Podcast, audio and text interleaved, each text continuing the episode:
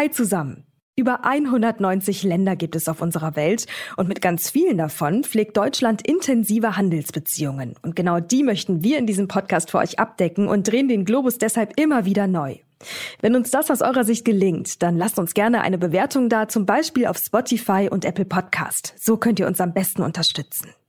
Außerdem könnt ihr dieses Format auch in der neuen R T L Plus Musik-App hören. Der Download ist kostenlos und der Podcast natürlich auch. Und jetzt geht's los mit der neuen Folge. Deutschland ist mit ziemlich großem Abstand Schwedens wichtigster Handelspartner. Etwa fünfzehn Prozent aller schwedischen Importe kommen aus Deutschland.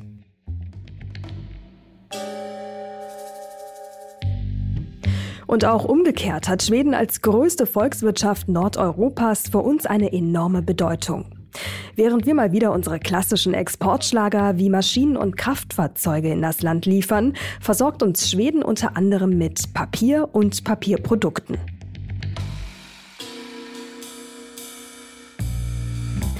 Neben den wirtschaftlichen Beziehungen rücken Deutschland und Schweden bald auch militärisch näher zusammen. Schweden könnte noch dieses Jahr der NATO beitreten, vorausgesetzt Ungarn schließt sich der Türkei an und gibt das Veto gegen Schweden auf.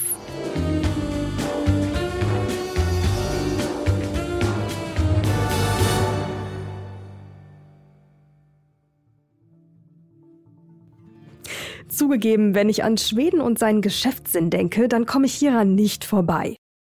Wohnst du noch oder lebst du schon? Inzwischen ist Ikeas Sitz übrigens in den Niederlanden. Aber sei es drum, so oder so kann Schweden natürlich viel mehr als nur Möbel.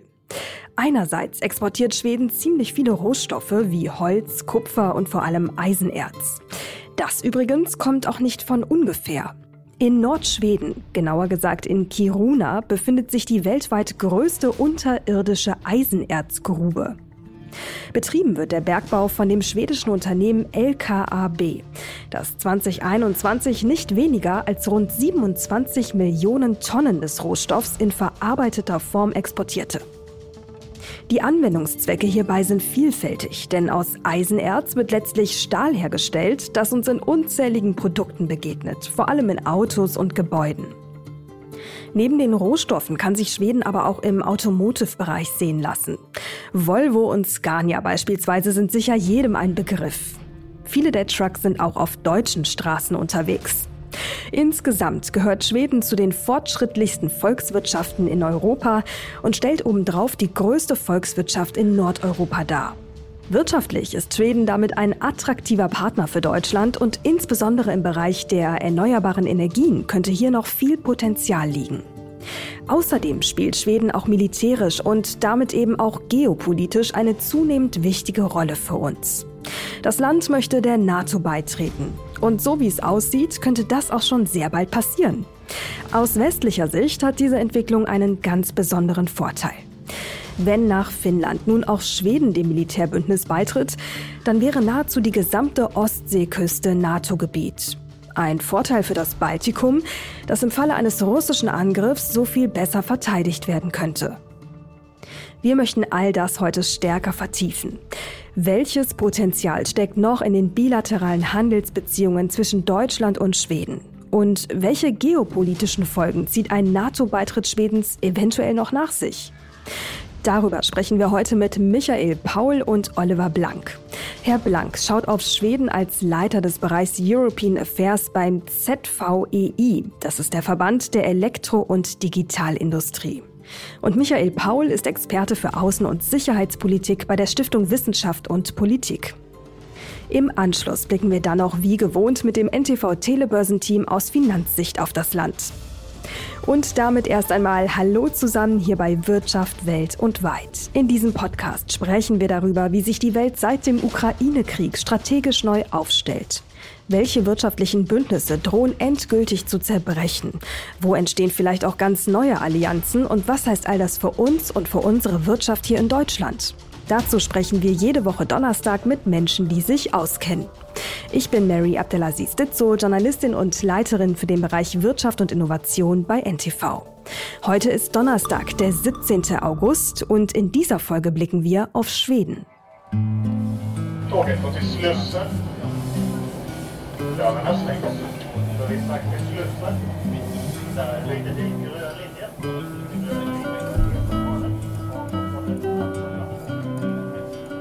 Stockholm ist die Hauptstadt Schwedens und die Metro, die Sie hier hören, beinahe sowas wie ein Museum. Die Tunnelbana, so nennen die Schweden ihre U-Bahn, wird gerne auch als größte Kunstgalerie der Welt bezeichnet. Viele der Stationen sind wie Höhlen in den Fels geschlagen. Und mit individueller künstlerischer Gestaltung haben die Schweden dieser Tristesse höchst erfolgreich entgegengewirkt. Stockholm ist mit knapp einer Million Menschen die größte Stadt Schwedens. Insgesamt leben in dem skandinavischen Land rund zehn Komma fünf Millionen Menschen. Dabei ist Schweden mit über vierhundertsiebenundvierzigtausend Quadratkilometern ein ganzes Stück größer als Deutschland. Insbesondere im Norden ist das Wetter rau und der Winter dunkel. Ein Teil des Landes zählt zur Arktis und die ist ja inzwischen sowas wie ein geopolitischer Hotspot, den unser heutiger Gast Michael Paul ganz genau im Blick hat. Mit ihm und Oliver Blank starten wir jetzt ins Gespräch. Herr Paul, Herr Blank, herzlich willkommen im Podcast. Schön, dass Sie Zeit für uns haben. Freue mich, mit dabei zu sein, Frau Abdelaziz. Starten wir mal hoch oben im Norden. Die schwedische Arktis, die umfasst ja rund neunundneunzigtausend Quadratkilometer. Das Land ist einer der kleineren Arktis-Anrainer und doch hat es Anfang des Jahres ziemlich große Schlagzeilen gemacht, denn dort wurde das bislang größte Vorkommen an seltenen Erden in Europa entdeckt. Wie wichtig ist dieser Fund für Schweden? Was haben Sie damals gedacht, Herr Blank? Ja, also Europa befasst sich natürlich seit einiger Zeit mit dem Thema Rohstoffe, Rohstoffversorgung, Rohstoffe, die wir brauchen, wo wir sie herbekommen, auch letztendlich, um die Rohstoffsicherung dann auch für die nächsten Jahre zu garantieren.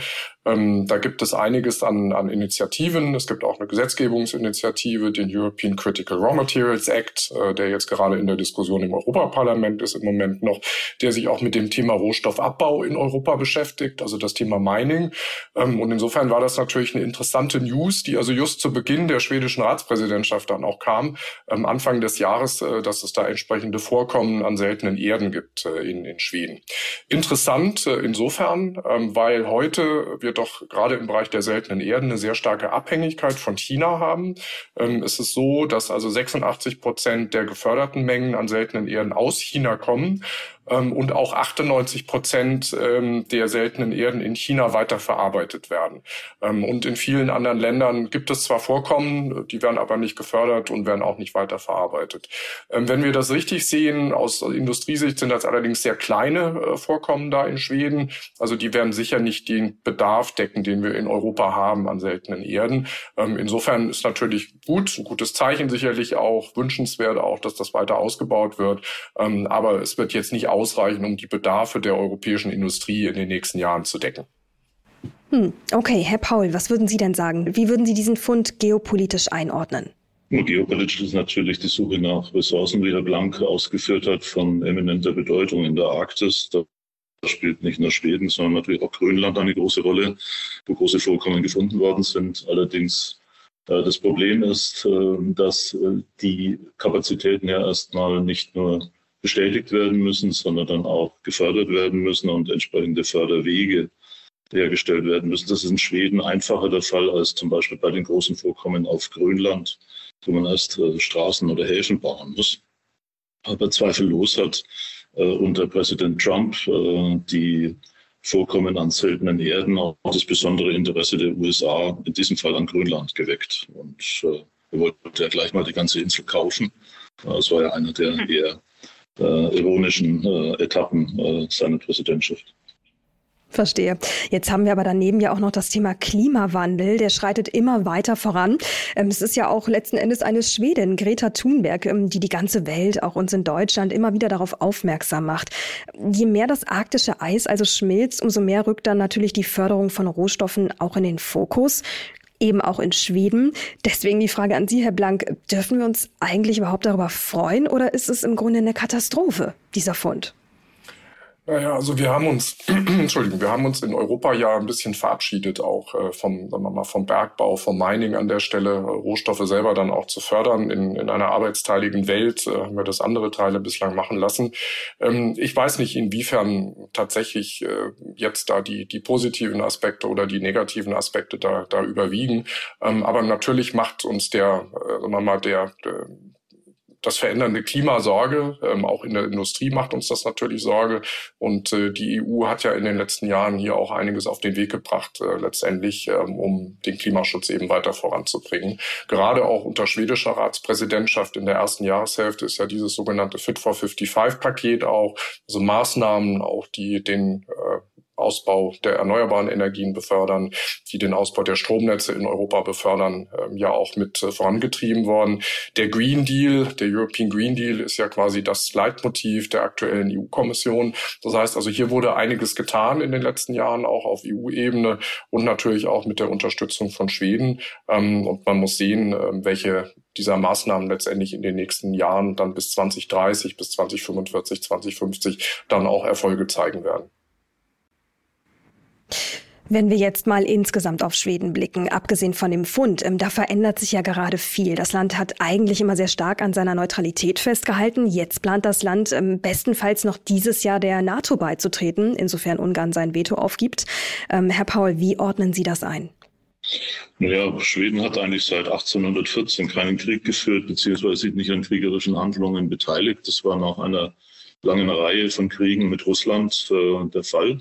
Aber Schweden hat natürlich die letzten zweihundert Jahre eine aktive Neutralitätspolitik verfolgt, die jetzt durch den Angriffskrieg Russlands gegen die Ukraine ähm, ja, ad absurdum geführt wurde. Denn äh, ein äh, Nachbar, der äh, so aggressiv, eine derart aggressive Außenpolitik betreibt, ähm, äh, ist kein verlässlicher Partner für eine andauernde ähm, verlässliche Sicherheit. Deshalb hat äh, der äh, schwedische Reichstag sich tatsächlich dazu entschlossen, der NATO beizutreten. Und im Augenblick, wissen Sie, äh, warten wir auf die Entscheidung in äh, der Türkei und dann auch in Ungarn, äh, diesem NATO-Beitritt beizupflichten.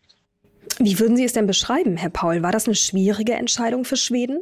Oh, natürlich. Nach zweihundert Jahren gibt man so eine Neutralität äh, nicht einfach auf, sondern es bedingte schon äh, verschiedene Ähm, nicht nur rhetorischer, sondern auch äh, sehr, sehr handfester äh, Argumente äh, aus Moskau, äh, dass man nicht nur äh, die Entscheidung zur Neutralität aufgegeben hat, sondern auch ein Programm zur militärischen Reaktivierung des Landes wieder aufgenommen hat, das ja äh, schon allein vom Namen her als totale Verteidigung äh, andeutet, äh, dass man sehr viel äh, wieder nachholen muss. Äh, in den neunziger Jahren hat Schweden über äh, zum Teil über neunzig Prozent seiner, ähm, seiner Streitkräfte reduziert und äh, muss jetzt entsprechend äh, nicht ganz so drastisch, äh, also in, in, etwas drastischer sogar als im Falle äh, Deutschlands, äh, tatsächlich wieder äh, diesen Rüstungsprozess nachholen.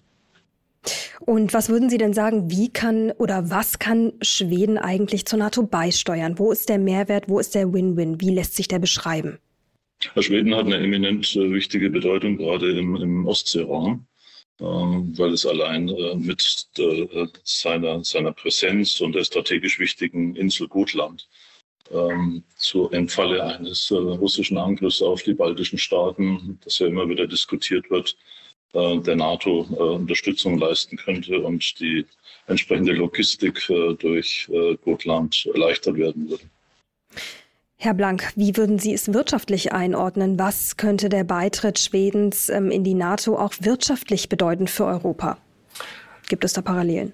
Also Schweden ist äh, auf europäischer Ebene ja schon lange ein sehr verlässlicher Partner. Also Schweden ist seit neunzehnhundertfünfundneunzig Mitglied der Europäischen Union. Ähm, in der E U-Kommission, in der aktuellen, stellen sie mit Ilva Johansen die Kommissarin, die zuständig ist für Inneres, damit auch für Migration, für das wichtige Migrationsthema, mhm. was äh, ja im Moment auch breit diskutiert wird in Europa. Ähm, im Europaparlament sind einundzwanzig schwedische Abgeordnete. Und wie gesagt, Schweden hatte in der ersten Jahreshälfte zweitausenddreiundzwanzig ja die E U-Ratspräsidentschaft. Präsidentschaft inne. Das war schon zum dritten Mal. Das heißt also, Schweden ist innerhalb der E U ein sehr verlässlicher Partner ähm, für die ganzen anderen Länder, arbeitet auch mit Deutschland sehr, sehr eng zusammen. Ähm, wichtige Themen sind hier, glaube ich, immer der Binnenmarkt, die Harmonisierung im Binnenmarkt. Äh, da sind Schweden und Deutschland ziehen da auch an einem Strang mit der E U-Kommission, auch im Bereich Klima-Energiepolitik, äh, bei der digitalen Agenda und dem internationalen Handel. Ähm, und Schweden gilt hier eben besonders innovationsfreundlich, also von den Rahmenbedingungen auch, äh, die es bietet. Auch Warum? Was macht Schweden, was macht Schweden so innovationsfreundlich? Ja, Schweden ist äh, Vorreiter, was äh, Technologie, äh, Nutzung, Anwendung und Entwicklung angeht in vielen Bereichen. Also gerade wenn ich äh, auf den Bereich Digitalisierung schaue, es gibt diesen sogenannten E U-Digitalisierungsindex, mit dem gemessen wird quasi. Also wie ist die Infrastruktur vor Ort, die Konnektivität, wie sind die digitalen Skills ähm, der Menschen, ähm, die Umsetzung, Public Services, die angeboten werden auch. Ähm, und da ist Schweden zweitausendzweiundzwanzig, das sind die letzten verfügbaren Zahlen auch an der Stelle, an vierter Stelle in Europa gewesen. Nach Finnland, Dänemark und den Niederlanden. Weit, weit vor Deutschland.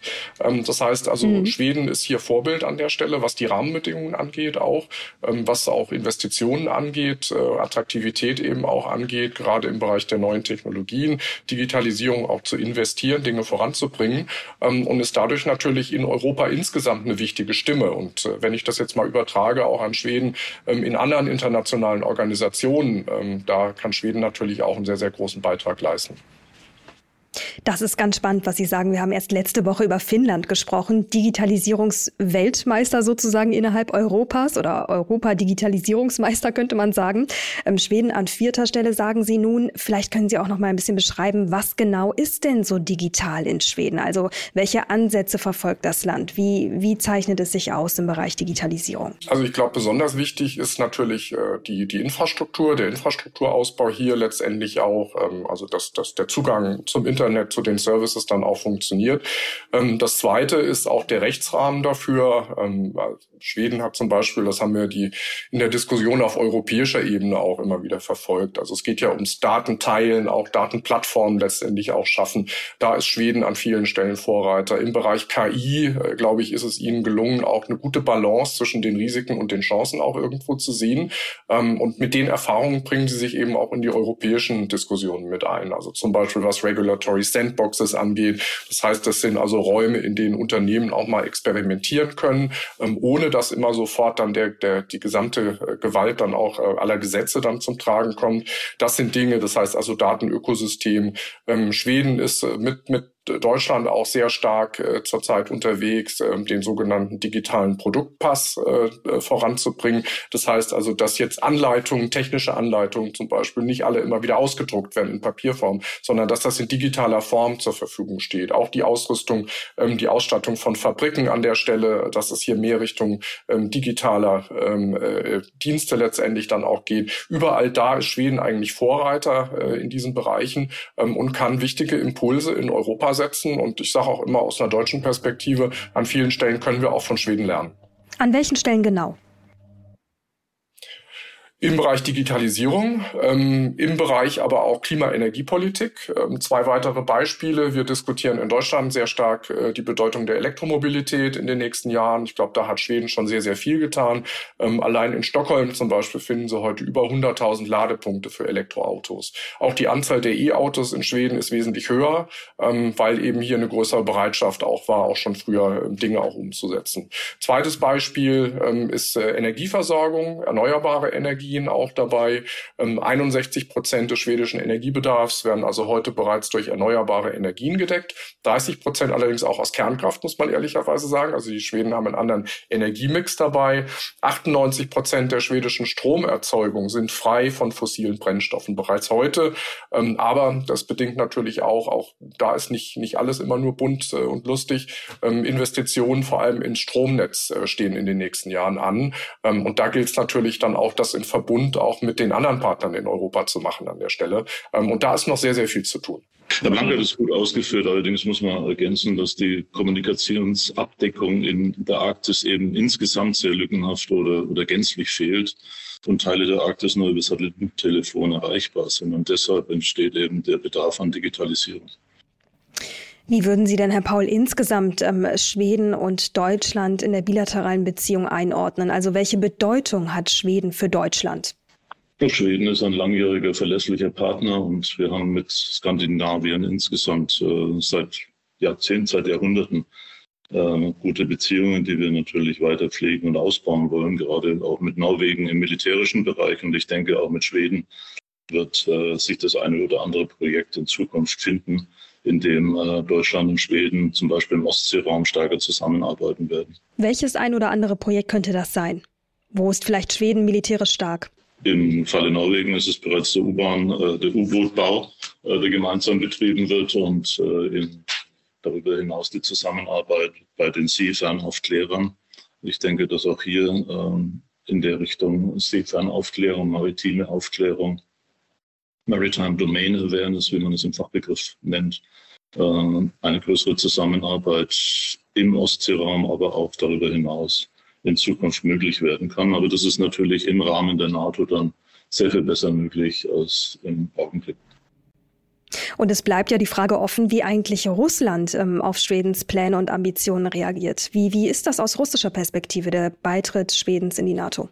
Für Russland ist es verheerend, weil äh, sich die äh, Sicherheitslage des Landes äh, durch die eigene aggressive Außenpolitik äh, quasi umgekehrt hat und äh, aus ehemals neutralen und wichtigen Gesprächspartnern, also Schweden und Finnland, jetzt plötzlich NATO-Mitglieder ergeben und in den Arktischen Rat sich künftig ein Verhältnis von sieben zu eins, also sieben NATO-Staaten, im Verhältnis zu einem Nicht-NATO-Staat ergeben wird. Insofern ist sowohl die Kommunikation erschwert als auch die Sicherheitslage äh, verschlechtert in Zukunft. Was glauben Sie, könnte daraus an Konsequenzen folgen? Wir brauchen insgesamt wieder äh, eine, eine Rückkehr zu einer Arktis der Kooperation und Zusammenarbeit und Kommunikation äh, und müssen daran nach einem Friedensschluss nach dem Ende des Krieges gegen die Ukraine arbeiten. Es gibt äh, informelle Gespräche über vertrauensbildende Maßnahmen, aber die können natürlich im Augenblick nicht vorangetrieben werden, solange ein Krieg in der Ukraine tobt. Welche Maßnahmen wären das? Vertrauensbildende Maßnahmen ist äh, der ganze äh, Teil der, der Maßnahmenkatalog, der in früheren Jahren schon im Kalten Krieg äh, zu einer Entspannung in, in bestimmten Räumen geführt hat. Aber wie gesagt, über solche Schritte kann man erst reden, wenn ein Krieg, der aktiv geführt wird, mit aller Brutalität beendet wird. Man kann mhm. Vertrauen erst dann wieder aufbauen, wenn auch die entsprechenden Grundlagen dafür gegeben sind. Herr Blank, ähm, jetzt befinden wir uns ja derzeit noch in diesem, in diesem, ja, in dieser neuen, sagen wir mal, Weltordnung rund um einen tobenden Ukraine-Krieg, einen russischen Angriffskrieg auf die Ukraine. Äh, wie würden Sie denn das Verhältnis nochmal zwischen Schweden und Deutschland beschreiben unter dieser Berücksichtigung? Also wie hat sich das Verhältnis vielleicht auch intensiviert? Ähm, welche Möglichkeiten ergeben sich auch für Deutschland ähm, in einer engeren Partnerschaft, äh, wirtschaftlich gesehen, mit Schweden durch diesen russischen Angriffskrieg? Er hat ja die Welt doch nochmal ein bisschen ja, durcheinander gewürfelt. Ich denke, aus Wirtschaftssicht ist es auch so, dass alle in Europa etwas enger zusammengerückt sind äh, durch den Russland-Ukraine-Krieg. Ähm, dass man sicherlich hier in der Lage war, auch gemeinsame Sichtweisen, gemeinsame Handlungen auch immer wieder ähm, auf den Weg zu bringen. Die E U hat ja elf Sanktionspakete mittlerweile auf den Weg gebracht, gegenüber Russland auch. Ähm, und ähm, die Abstimmung war nicht immer ganz einfach, aber am Ende hat man letztendlich da auch äh, gute, gute Dinge dann auch auf den Weg gebracht. Wir blicken natürlich zum einen, sagen wir mal, mehr mit einer Wirtschaft, mit einem wirtschaftlichen Blick logischerweise da drauf ähm, und äh, dann nochmal mit einer internationalen Perspektive. Ähm, zum wirtschaftlichen Blick, Schweden ist jetzt ein relativ kleines Land, äh, zehn Millionen Einwohner, äh, das B I P mit fünfhunderteinundsechzig Milliarden Euro zweitausendzweiundzwanzig, das entspricht etwa fünfzehn Prozent der deutschen Wirtschaftsleistung. Ähm, Schweden ähm, ist aber ein wichtiger Handelspartner für uns, also vor allem exportieren wir sehr viele Produkte nach Schweden. Ähm, die Exporte sind auch in den letzten Jahren stark angestiegen. Ähm, Elektroimporte aus Schweden sind relativ konstant, äh, gar nicht so sehr viel. Der schwedische Elektromarkt äh, wird von uns auf fünfundzwanzig Milliarden äh, geschätzt. Das ist also Platz dreißig in der Welt, wenn Sie sich das Ranking der verschiedenen Märkte dann mal für die Elektro- und Digitalindustrie anschauen. Und die Direktinvestitionen äh, der deutschen Industrie äh, in Schweden, äh, die liegen bei etwa achtzig Millionen äh, Euro. Das ist also nicht so sehr viel. Umgekehrt ist es so, dass Deutschland für Schweden ein wichtiger Handelspartner ist. Schweden ist der, Deutschland ist der wichtigste Handelspartner für Schweden. Das darf man also auch mhm. immer nicht unterschätzen. Das heißt also, in wirtschaftspolitischer Sicht ist hier natürlich aus schwedischer Sicht gerade auch eine Zusammenarbeit mit Deutschland immer sehr wünschenswert. Und praktisches Beispiel nochmal dazu. Schweden war zum Beispiel auch Partnerland zwanzig neunzehn der wichtigen Hannover Industriemesse. Die haben ja immer ein Partnerland dann auch. Und das hat natürlich auch nochmal einen Boost gegeben, auch für den Handel, für den Austausch, den wir auch auf der, der, der Verbändeebene, wo wir aktiv sind, natürlich auch betreiben. Die internationale Perspektive ist so, wir blicken hier ja immer Richtung U S A, Richtung China, auch so ein bisschen in der Konstellation der E U. Schweden unterstützt natürlich sehr stark ein gutes transatlantisches Verhältnis auch an der Stelle, bringt sich auch in den Trade and Technology Council mit ein. Also es sind ja diese Arbeitsgruppen, in denen die E U mit den U S A über bestimmte Marktzugangsthemen eben dann auch spricht und Zukunftsthemen. Und wenn wir Richtung Osten schauen, Richtung China, ist Schweden wohl, sagen wir mal, wenn wir jetzt die China-Strategie der Bundesregierung uns anschauen, auch nicht so weit entfernt davon, da auch einen sehr pragmatischen Weg irgendwo zu finden, wobei man sich der Risiken natürlich durchaus auch bewusst ist und versucht hier auch im internationalen Handel etwas stärker zu diversifizieren, gerade auch Richtung Asien-Pazifik-Region. Hm. Spannend. Herr Paul, vielleicht können Sie das einmal nochmal ergänzen. Wie, ähm, wie genau ist das Verhältnis zwischen Schweden und China zu beschreiben? Ist äh, Schweden da ähnlich skeptisch eingestellt wie derzeit ähm, ja, große Teile oder nennenswerte Teile der deutschen Politik?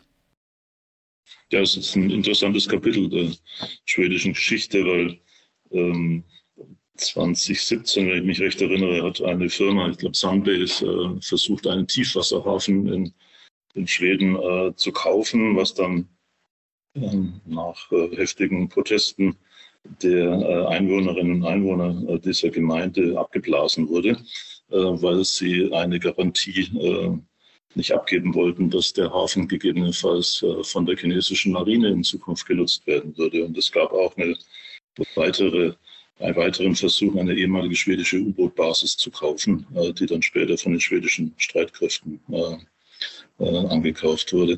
Also das Verhältnis zu China ist sehr viel komplexer und äh, im Jahr, im April zwanzig einundzwanzig ist der Streit mit Peking eskaliert, als äh, drei Parteien des schwedischen Parlaments die Ausweisung des chinesischen Botschafters forderten, der äh, immer wieder auf die Medien in Schweden äh, eingewirkt hatte. Die Botschaft hat immer wieder beklagt äh, und eine korrekte äh, China-Berichterstattung eingefordert. Mhm. Ähm, äh, China, äh, Schweden hat in dem Falle tatsächlich die berühmte chinesische Wolfskrieger-Diplomatie erleben dürfen. Ich zitiere mal den Botschafter Kui, der sagte, wir verwöhnen unsere Freunde mit feinem Wein, aber für unsere Feinde haben wir Schrotflinten. Das war natürlich eine sehr undiplomatische Aussage und als Konsequenz daraus hat Stockholm vor letzten Jahr oder vor zwei Jahren eine Swedish Psychological Defense Agency gegründet, um Desinformationskampagnen aus China und Russland zu begegnen. Also das Verhältnis zu China ist, äh, sagen wir mal, nicht gerade im Augenblick nicht gerade in, in gutem Zustand. Verstehe. Also ein Grund mehr, ähm, dass sozusagen beide Seiten, in dem Fall Schweden und Deutschland, sich noch stärker zueinander hinwenden. Ähm, wenn wir da nochmal ganz genau auf den Bereich erneuerbare Energien blicken. Herr Blank, Sie hatten das schon mal kurz angerissen. Welches Potenzial liegt da noch? Ja gut, Zusammenarbeit im Bereich der erneuerbaren Energien liegt auf der Hand, äh, gerade eben weil Schweden da schon sehr viel weiter ist. Äh, hier geht es ja im Moment so ein bisschen um den europäischen Rahmen dann auch letztendlich, ähm, also wie wir mit erneuerbaren Energien in der Zukunft umgehen, wie wir sie stärker nutzen können, auch wie wir die Technologien auch zur Umsetzung bringen, die äh, es ermöglichen, auch erneuerbare Energien auch in die Systeme auch einzuspeisen. Da ist in Gesamteuropa eigentlich sehr, sehr viel zu tun und äh, da kann man tatsächlich von den schwedischen Beispielen ein bisschen lernen. In Deutschland. Aber es geht eben auch um einen europäischen Ansatz. Und ich erwähnte ja auch schon vorhin, dass es diesen Fit for fünfundfünfzig Gesetzesrahmen gibt, auch in der E U. Da gibt es auch eine erneuerbare Energienrichtlinie. Und da war natürlich auch eine Zusammenarbeit in dem Rahmen, gerade auch mit Schweden und mit vielen anderen skandinavischen Ländern, sehr, sehr wichtig. Wenn wir jetzt mal die Frage stellen, nicht nur, was wir von Schweden lernen können, das haben wir eigentlich schon, Entschuldigung, intensiv beantwortet. Was würden Sie denn beide sagen, was könnte Schweden vielleicht von Deutschland lernen? Gibt es da was? Herr Paul, Sie lachen schon. Oh. Keine leicht zu beantwortende Frage, ne? Ähm, so ein bisschen, ja. Also irgendwas muss es doch geben. Ich bitte Sie. Ja, wir, wir, wir Deutsche sind eigentlich generell sehr zurückhaltend geworden, jedenfalls auf Expertenebene, äh, Deutsche äh, am deutschen Wesen die Welt genesen zu lassen. Insofern äh, sind wir da wirklich in der Tat zurückhaltend. Ich wünschte mir äh, eine ähnlich gute Zusammenarbeit wie im Falle äh, Norwegen, und ich denke, dass wir da auf gutem Wege sind in Zukunft. Ja, also ich denke, dass wir in Deutschland natürlich in bestimmten Technologiebereichen sehr stark sind. Also wenn ich hier an Industrie vier null denke, an Digital Manufacturing auch denke in dem Bereich. Und ich glaube, da gibt es natürlich auch noch Potenzial nach oben, auch in Schweden, also was die Anwendung angeht. Das wäre vielleicht ein Bereich auch, wo ich sagen würde, da könnte Schweden durchaus auch noch ein bisschen intensiver nach Deutschland schauen. Was sie allerdings auch schon tun. Also deshalb, die, die Hannover Messe ist ja da immer so ein bisschen der Showcase auch. Also das findet alles statt. Und ich glaube, insgesamt ist es vielleicht vielleicht auch nochmal wichtig, äh, tatsächlich den Blick auch ja weltweit äh, offen zu lassen. Also wir blicken immer auf bestimmte Märkte, auf bestimmte Kooperationen. Wir befassen uns immer sehr intensiv, ähm, glaube gerade mit der Zusammenarbeit mit China, das haben wir jetzt eben diskutiert, oder eben auch mit den U S A. Es gibt andere Teile in der Welt auch, auf die wir ein bisschen stärker blicken müssen. Ähm, und äh, vielleicht haben wir da manchmal auch in Deutschland mehr Ressourcen oder mehr Möglichkeiten, das dann auch zu tun. Ähm, ich bin allerdings immer sehr dafür, dass wir Dinge ähm, in der E U abstimmen. Also bilaterale Partnerschaften sind da natürlich wichtig, aber ähm, wir müssen sicherstellen, dass die E U siebenundzwanzig insgesamt handlungsfähig ist. Und das heißt also, bei allen großen internationalen Herausforderungen, ob das jetzt auch äh, die, sagen wir mal, die Zukunft auf Economic Security auch ist, der Blick, den wir da versuchen, ein bisschen gemeinsam auch zu entwickeln, ähm, internationale Bruchstellen, äh, wie gehen wir mit Kriegen und Konflikten um auch, ähm, wie sieht die Arbeitsteilung aus, äh, wie arbeiten wir im Bereich Der, der Lieferketten international, der Wertschöpfungsnetzwerke zusammen. Ich glaube, da ist es wichtig, dass wir uns in der E U siebenundzwanzig immer abstimmen. Und da hat Schweden eine wichtige Stimme auch, ähm, auch deshalb eine wichtige Stimme, weil Schweden, das ist immer unsere Erfahrung auch auf der Wirtschaftsseite, sich sehr eng mit den anderen skandinavischen Ländern auch abstimmt. Das heißt, also es ist eigentlich selten mal bei einem Thema, wir sehen das häufig auch in europäischen Verbänden, wenn es um eine Positionierung geht, ähm, die schwedischen Kollegen sind mit den finnischen Kollegen, den dänischen Kollegen eigentlich meistens immer hm. sehr gut abgestimmt äh, im Vorfeld auch schon. Und dadurch hat natürlich dann eine Position, die sie einbringen, dann auch schon relativ schnell, relativ viel Gewicht. Ja, spannender Punkt. Ich denke, ich wollte Herrn Blank ergänzen und zustimmen, dass man eben die, den Trend, der im Augenblick Richtung Minilateralismen geht, also eine kleine bilaterale Zusammenarbeit oder trilaterale, dass die eigentlich dazu dienen muss, dann, dass man den größeren multilateralen Rahmen bedient, unterstützt. Und das gilt sowohl für den wirtschaftlichen Bereich wie den militärischen Bereich. Vielleicht noch eine Ergänzung, wenn ich darf, dazu. Also Handel, internationaler Handel, Handelsabkommen, das ist zum Beispiel ja nun auch so eine Sache. Also wir haben über Rohstoffe ja schon gesprochen, Rohstoffsicherung, auch Rohstoffallianzen, ähm, die sich im Moment da auch formieren. Ähm, aber ich glaube, insgesamt ist es natürlich wichtig, und das ist ja, gerade Großbritannien im Moment erfährt das ja, wie schwierig es ist, wenn man dann mal aus dem E U-Verbund raus ist, auch Handelsabkommen auch zu schließen mit anderen Teilen der Welt. Aber wir als E U siebenundzwanzig haben doch sehr viel mehr Möglichkeiten auch. Und wir müssen das stärker nutzen ähm, dabei. Ähm, und deshalb, da kann ich Herrn Paul nur zustimmen, ähm, unsere internationale Aufstellung ähm, auch als Europa äh, in dem Kontext, gerade auch gegenüber einem wachsenden äh, China, ähm, was sehr viel getan hat da auch in den letzten Jahren, Belt and Road Initiative und andere Dinge. Da haben wir ein bisschen Aufholbedarf, ehrlicherweise, von europäischer Seite. Und das müssen wir sehr viel stärker nutzen. Und da ist es wichtig, eben auch immer mit Schweden, mit den skandinavischen Ländern ähm, die Themen dann auch zu, zu besprechen und eben da auch eine Einigkeit dann auch zu erzielen, die uns eben auch handlungsfähig macht als E U im internationalen Kontext. Die Initiative ist aber ist gerade nicht so erfolgreich, wie manche behaupten. Wir haben ja jetzt gerade erlebt, dass Italien auch sich distanziert von dieser Initiative. Und Europa hat hier ja mit Global Gateway jetzt auch einen Versuch unternommen, etwas Ähnliches aufzusetzen. Das ist noch im Werden. Und da kann ich mir natürlich ja auch vorstellen, dass Schweden da eine Rolle übernimmt. Ja, richtig. Wobei man da natürlich auch, ich meine, zur Wahrheit gehört auch, das Projekt läuft seit Jahren. Ne? Global Gateway ist wirklich eine Initiative, die seit vielen Jahren läuft. Und ähm, ich habe da neulich mal mit dem ähm, deutschen Botschafter der E U, Michael Klaus, gesprochen, der mir auch sagte, also es, es, es bedarf halt einfach jede Menge Abstimmung, ne? Und da einen Weg zu finden, sich nicht in Klein-Klein zu verlieren und Projekte dann wirklich auf die Straße zu bringen, und zwar in einem Tempo, wie wir es eben machen müssen, um mithalten zu können. Das gestaltet sich mit siebenundzwanzig Mitgliedstaaten schon als schwierig. Ich denke, dass man sehr viel pragmatischer da auch irgendwo sein muss bei diesen Projekten. Also das ist immer eine, eine gewisse Schwierigkeit von europäischer Seite, auch bei den Handelsabkommen, also dass wir immer sehr ideologisch da auch rangehen an diese Dinge ähm, und äh, quasi dann auch äh, von den, den Handelspartnern dann auch immer erwarten, was an, an Standards und so weiter alles immer umgesetzt werden muss am Ende auch und äh, was da erfolgen muss, welche Regeln eingehalten werden müssen. Da sind andere äh, Regionen, andere Länder dieser Welt äh, in ihrem Gebaren äh, etwas pragmatischer unterwegs, und dass man vielleicht tatsächlich auch bei der Auswahl der Projekte dann mal guckt, äh, dass man auch im Infrastrukturbereich oder ähnliche Dinge dann tut und anbietet, die vielleicht auch ein bisschen schneller dann auch umzusetzen sind hinterher. Ähm, das ähm, muss dann natürlich schon so gestaltet sein, dass, dass die internationalen Regeln alle respektiert werden, das ist völlig klar, ähm, aber schon so auch, also dass es dort, wo die Projekte umgesetzt werden, es den Leuten, dem Land auch hilft. Also äh, das ist, glaube ich, das Wesentliche. Und das sind manchmal ganz simple Dinge dann auch. Und ich denke, vor dem Hintergrund ist es wichtig, dass wir auch aus der, aus der Industriesicht uns äh, in diese Global Gateway äh, Diskussion und in diese Strukturen auch mit einbringen, ähm, weil wir natürlich da auch sehr viele Erfahrungen mitbringen aus der ganzen Welt, ähm, die auch der Politik helfen, da, da richtige Entscheidungen dann auch zu treffen. Hm. Welche Rolle spielt denn Schweden beim Thema Global Gateway? Noch eine zu geringe.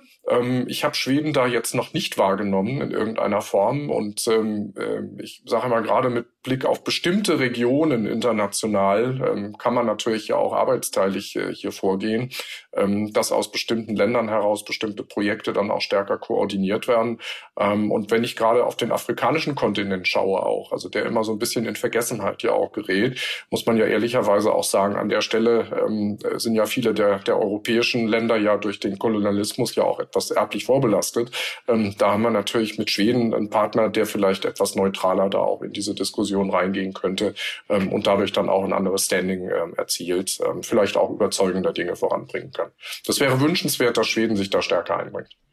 Und das werden wir natürlich weiter beobachten. Ich danke Ihnen beiden ganz recht herzlich für Ihre Zeit und für all die spannenden Infos. Danke Ihnen, Frau Abdelaziz. Hat mich gefreut. Gern geschehen, vielen Dank. Das war für heute der wirtschaftliche Blick auf Schweden, und jetzt geht's noch weiter mit der Finanzwelt. Und dafür übergebe ich an unseren Telebörsenchef Ulrich Reitz und sein Team. Dankeschön, Mary. Und ich spreche jetzt mit Friedhelm Tilgen, meinen Kollegen an der Frankfurter Börse.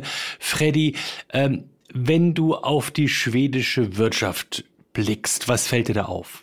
Ja, die schwedische Wirtschaft äh, ist äh, eine sehr moderne Wirtschaft, äh, die zweiundzwanzigste größte Volkswirtschaft der Welt, die im neunzehnten Jahrhundert noch wesentlich auf der Landwirtschaft fußte, aber seitdem eine sehr rasante Entwicklung mitgemacht hat. Mittlerweile kommen siebzig Prozent der Wirtschaftsleistungen aus dem sogenannten tertiären Sektor, also aus dem Bereich der Dienstleistungen. Sehr wichtig ist der Bereich Export. Hier sind vor allen Dingen die Branchen Maschinen, Autos, Telekommunikation zu nennen. Und Schweden hat ähm, sich in den siebziger Jahren ähm, sehr profiliert im Bereich des Wohlstands. Wohlfahrtsstaates. Lange Zeit war das schwedische Sozialmodell führend in diesem Bereich, aber eine Wirtschaftskrise Anfang der neunziger Jahre führte da teilweise zu einem Umdenken. Man musste einen Teil der sozialen Leistungen einschränken. Im Rentenbereich zum Beispiel hat man festgelegt, dass dort die Leistungen sich jetzt auch an der wirtschaftlichen Entwicklung orientieren müssen. Also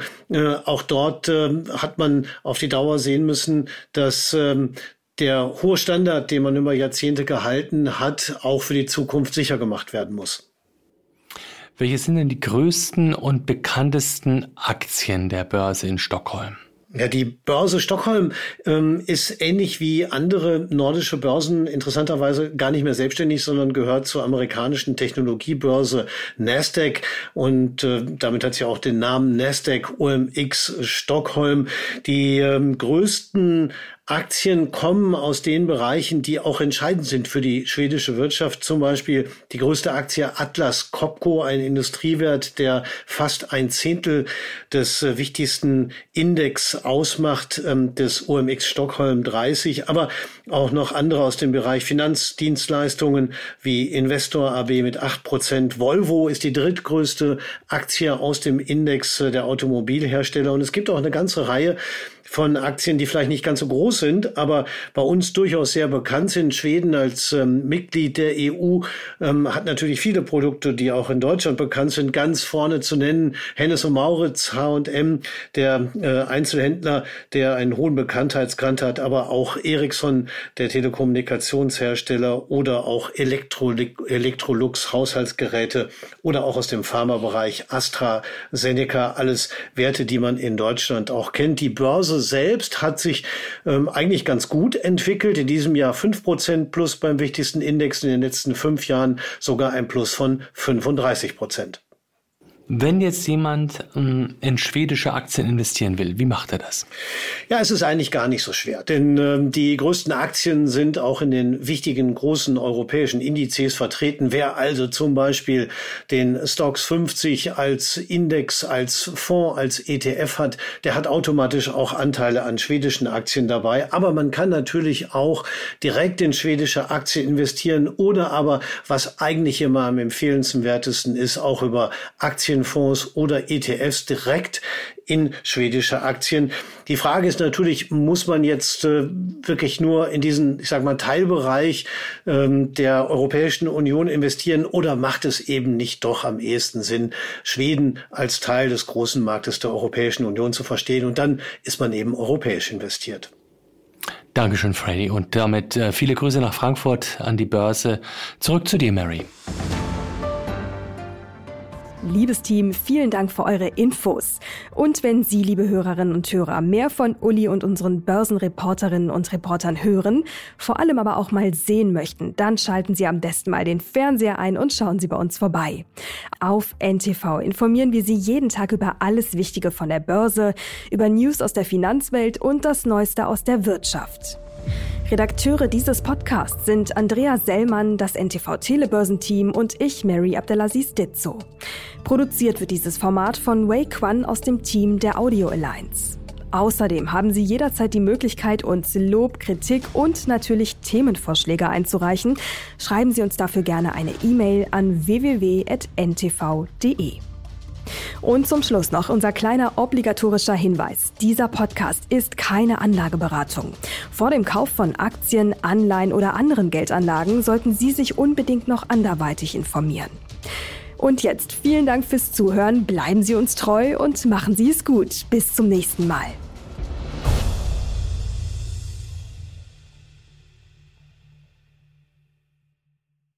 Dieser Podcast ist eine Produktion der Audio Alliance.